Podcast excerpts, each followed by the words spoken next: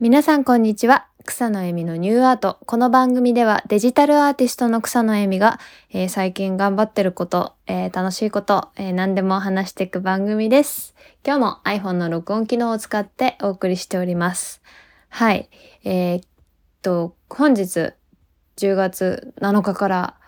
えー来年の3月17日までの長いですね。長いですね。11、12、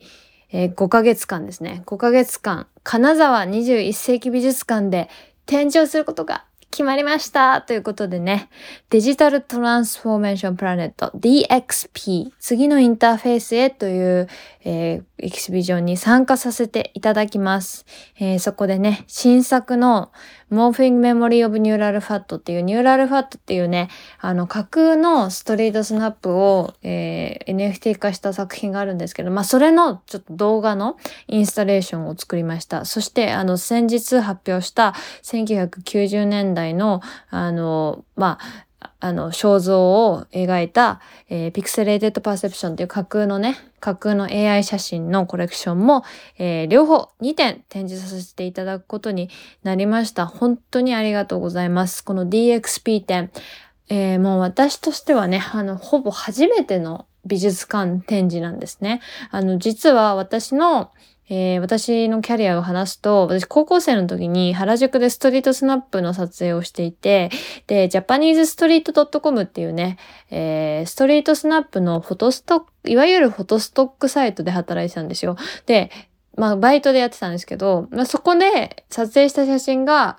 あの、なんと、ビクトリア・アルバート・ミュージアム、ビクトリアアルバート・ミュージアムっていう、イギリスの、まあ、有名なコンテンポラリーミュージアム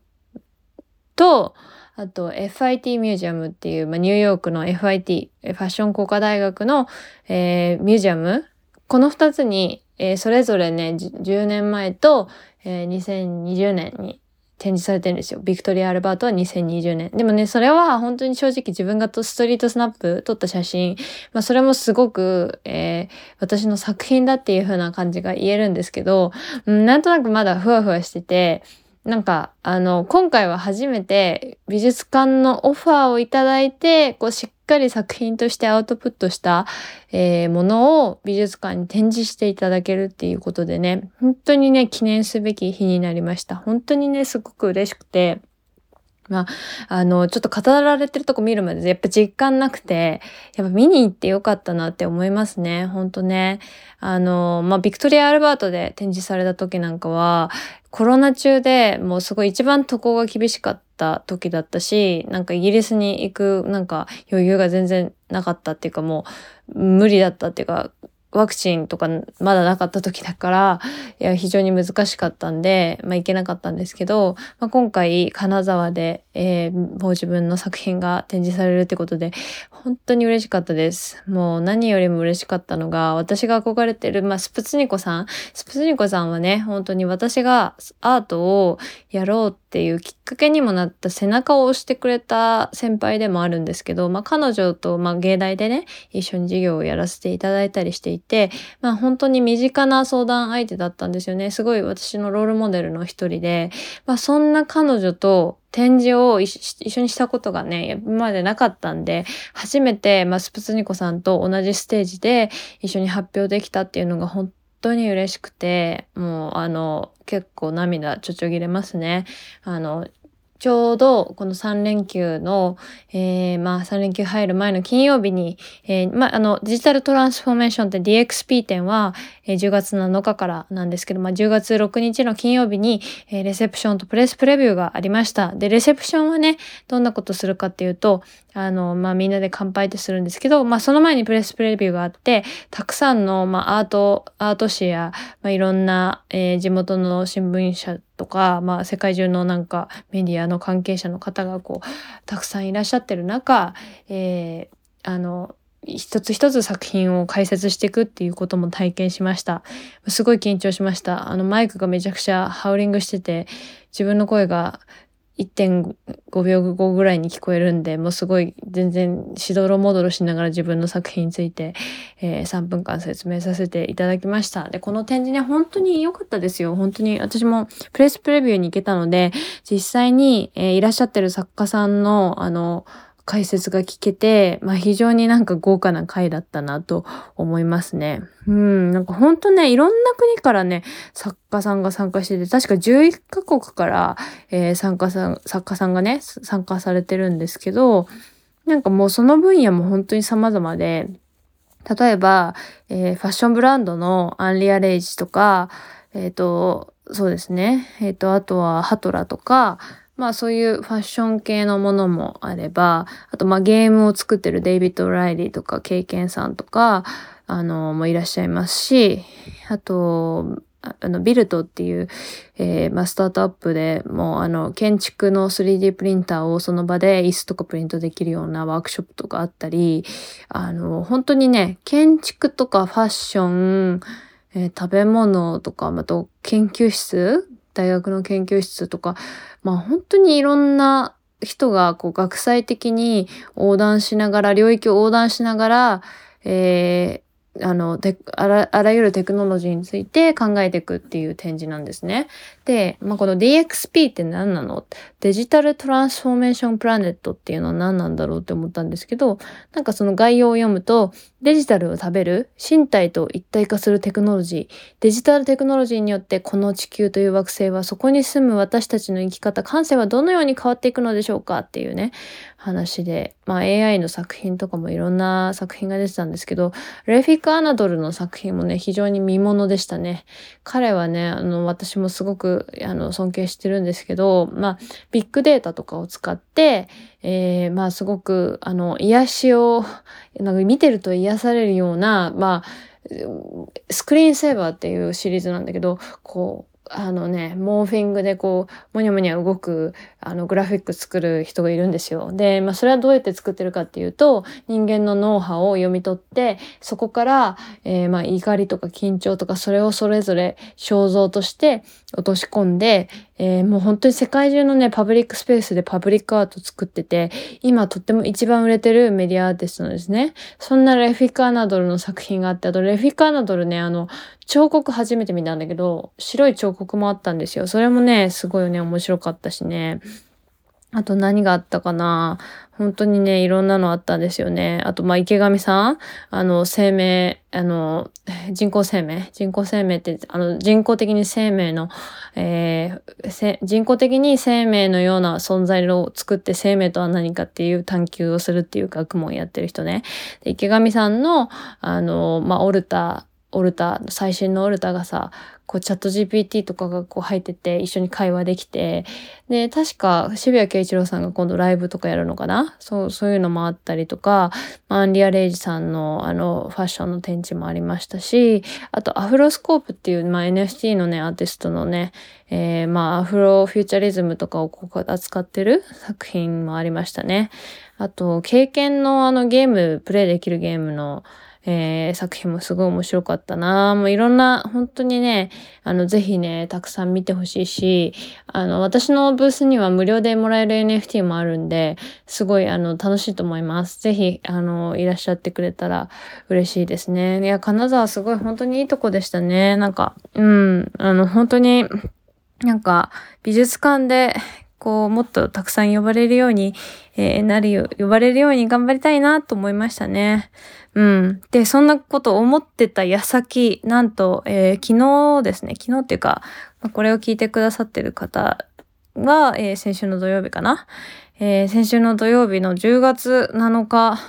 に、えっ、と、なんと、私の前、あの、スーパーレアっていうプラットフォームで出してた作品が、イギリスのえー、サーチギャラリーっていう、えー、結構現代アートの若手の作品をこう集めてる、あの、しかも結構デジタルアートとかにもすごいキーンな、あの、すごいかっこいいギャラリーがあるんですけど、ギャラリーっていうか美術館だね。すごい、ギャラリーって名前ではあるんだけど、大きい、えー、あの、美術館があって、まあ、そこでなんか一日限りの NFT ショーみたいなのやったらしいんだけど、なんとそこで私の作品が飾られていたそうです。で、これどういうふうに、どういう経緯で、えー、飾られたかっていうと、あの、スーパーレアっていう、えー、まあ、結構その、あの、まあ、なんかアカウント承認されたらそこであの、出せるっていう、結構セレクティブな、えー、あの、まあ、オープンシーとかに比べて誰でも出せるわけじゃないけど、まあ、あの、選ばれたら出せるみたいなね、そういうプラットフォームがあるんですけど、まあ、そのスーパーレアのプラットフォームの、えー、で、私はあの、毎月作品を出してたんですけど、まあ、その作品を買ってくれた人が、あの、サンドボックスの方だったんですね。で、サンドボックスのコレクションに入れていただいて、で、サンドボックスのコレクションを発表するっていう機会が、なんかあったらしいです。この、アイハム、イハムギャラリーっていうのかな？イハムギャラリーっていう、あの、フランスの、えー、まあ、デジタルアートギャラリーがあって、まあ、その、まあ、あの、フィジカルの場所も持ってるのかな？結構初めてのクリプトギャラリーだったって、フランスで最初の。まあ、そんなイハ IHAM ギャラリーが、えー、まあ、ロンドンの、えー、サーチギャラリーを、えー、あの、抑えて、まあ、そこで、あの、フランスで結構たくさん作品を持ってる、まあ、サンドボックスとか、えー、何人かのコレクターの方、えー、ジョン・カープさんとか、私もフランスでね、お会いした方とかも結構入ってたんですけど、まあそういう方がこう、購入した作品をそれぞれ見せ合うっていうところで私の作品が入ってて、本当にありがとうございますっていう感じなんですけど、まあ非常にね、なんか、あの、世界中旅してくれてます。私の作品。いや、なんか、すごい、あの、うん、た、いや、本当にありがたいなと思います。えー、あとなんだっけ他になんかニュースあったかな？あ、そうだ。あの、新生ギャルバス10月になってから、あの、毎日お絵かきチャレンジみたいなのやってますんで、もしよかったら参加してみてください。これなんか、ギャルトーバーペン、ギャルトーバーっていう、これ、な、何トーバーなんだろうこれね。なんか、あの、毎日毎日この、与えられたえー、テーマに合わせてこう絵を描いていこうみたいな、なんかそういうね、なんかチャレンジするのが、なんか英語圏であるらしくて、まあそれの、あの、あ、そうだ、インクトーバーって言うんだ。インクトーバーっていうね、えー、そういう、あの、文化があるんですけど、そのインクトーバーの、えの、あまあ、ギャルトーバー、ギャルバース版っていうことで、えー、ギャルバースの考えた、こう、いろんなアイディア、えー、まあ、あの、例えば cosmic、nebula、サイバースペース、アンドロイド、猫みたいに、それぞれ毎日テーマが決まってます。で、これあの、毎日絵描いてもいいんですけど、なんと今回は AI で参加することも OK ってことで、ギャルトーバージェンっていうハッシュタグに、えー、この毎日指定されたプロンプトを入れた作品をえー、シェアしようみたいなことやってます。で、詳しくはちょっと私のツイッターを見てください。で、ツイッターは、あの、エミクサノとエミ、エミ KJP でやってます。すいません。あの、最近ネオ子育てっていう名前を変えてエミ KJP にしました。あの、エミ KJP に行っていただいて、えー、そこから、あの、見て、見てみてください。私もね、できるだけ、えー、毎日参加するの結構難しいんですけど、なんかこう、いいテーマがあったら参加しようかなと思います。えっ、ー、と、G-A-L-T-O-B-E-R G-E-N で、ギャルトーバージェンで、あの、ハッシュタグ見ていただくと、そこにみんな、あの、あの、え、なんだっけ、AI で画像を作って発表してます。ギャルトーバージェン。で、ギャルトーバーペンでやると手書きの部門があるのかな？はい。ぜひやってみてください。いや、なんか本当にね、あの、いい週末でした。私ずっと金沢に家族と行ったんですけど、なんか毎日、あの、大見市場行って、新鮮な、えー、海鮮丼とか食べて、あの、いろいろ散歩したり、もう季節もすごく涼しくてね、カーディガンずっと羽織ってましたけど、えー、なかなかいい季節だったし、なんかしかも歩いてたら、乙武さんになんか急に会って、あの、アベブラでえ共演した以来だったんですけど、あ、乙武さん みたいな人がいる。あ、本当に乙武さんだ。久しぶりみたいな、そんなね、なんかびっくりするようなこともありました。なんか縁起がいい感じがね、しますよね。はい。本当にちょっと余談でした。以上、えー、今日、今週の、えー、草野恵美のアップデートでした。えー、来週もなんか面白いことがね、共有できるようにいろんな体験をして、まあ、いろんな、えー、考えを巡らせていきたいと思います。ぜひ、あの、草の恵美のニューアート、ハッシュタグニューアートで、えー、検索していただいて、ニューはね、うはカタカナのうですね。伸ばし棒じゃない、ニューアートでちょっと検索していただい、検索じゃないや、えー、ツイートしていただいたら、え私も拾って、え読ませていただきますので、ぜひ感想などください。はい。ありがとうございました。皆さんおやすみなさいか、いってらっしゃいか、さよならか。ありがとうございました。バイバイ。